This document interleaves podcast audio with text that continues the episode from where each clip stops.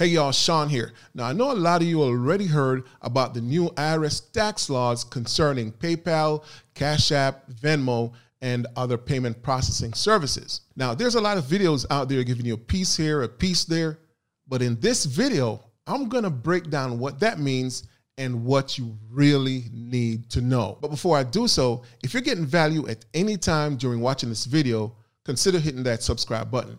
It will help me out a lot. Now, the new tax reporting requirements will have a significant impact on small businesses, especially those who sell products online. Now, this is what the IRS said.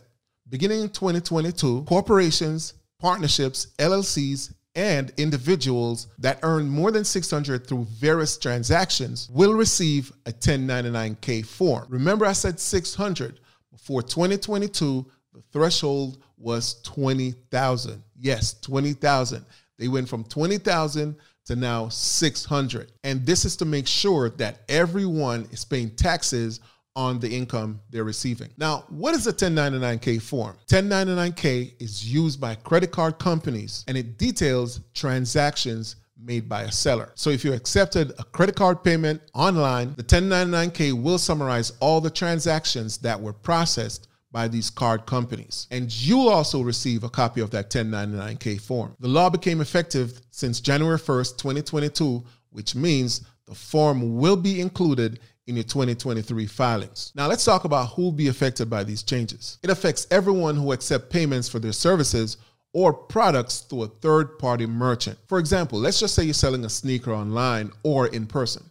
Now, if that person pays you using PayPal, uh, you know, Cash App, Venmo, and they use a credit card, what's going to happen is that payment will be included on the 1099K if you made 600 or more within a year. Now, if you're a delivery driver, or you're doing Instacart, the form will not reflect various deductible expenses that will normally be associated with that extra income you're earning. This means once you receive the 1099K form the following year, the total value of the payments you received in the year you will not normally pay taxes you will see on the form. Your tax person will need to first deduct any expenses incurred, which are valid business expenses that enabled you to operate during that year. What you need to start doing is begin to keep a record of your mileage, gas, and other expenses that allows you to operate as a business. Now, not all transactions are subject to the new reporting requirements. This law only includes, and I emphasize, only includes payments for products and services. So charitable gifts, reimbursements, and charitable contributions are not included. Now, if you're a seller or a company that uses an electronic service like eBay, Etsy, Facebook Marketplace, OfferUp, Poshmark, Venmo, Cash App, PayPal, Apple Pay, Google Pay, Square, Melio. Those companies processing the payments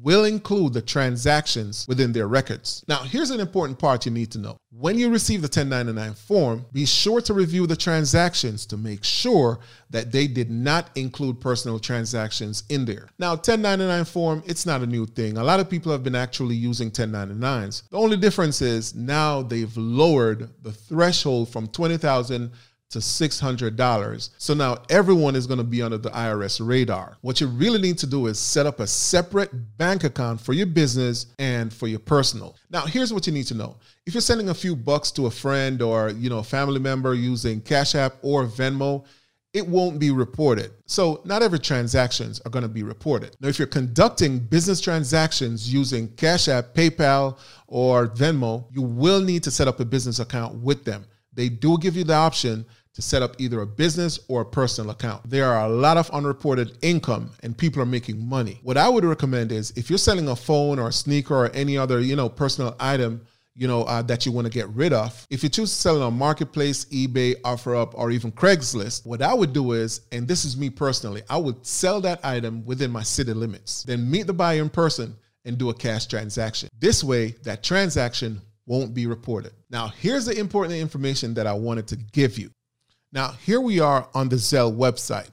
Now, this is a question that a lot of people may have, and it says, Does Zelle report how much money I receive to the IRS? Well, I'm going to let Zelle answer that question for you. Does Zelle report how much money I receive to the IRS? Zelle does not report transactions made on the Zelle network to the IRS The law requiring certain payment networks to provide Forms 1099K for information reporting does not apply to the Zelle network. Okay, let's go down a little bit more. Will Zelle send me a 1099K form? Zelle does not issue 1099K forms for payments made on the Zelle network. One more, one more, just one more, y'all, because this is this is good right here. Does Zelle report any payments I receive over $600 to the IRS? Zelle does not report any transactions made on the Zelle network to the IRS, even if the total is more than $600. Now, let's head over to the IRS website because this part is going to be pertaining to those living outside of the United States. So here it says our foreign payments. Let, let me scroll up a little bit more. Our foreign payment settlement entities subject to the reporting requirements.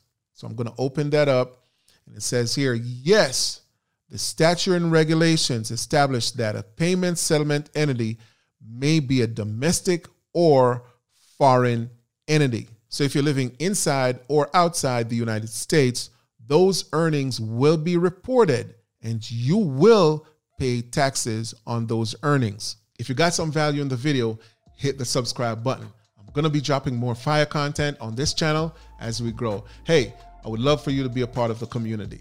Pocket Value Podcast, as usual. God bless. Peace. I'm out.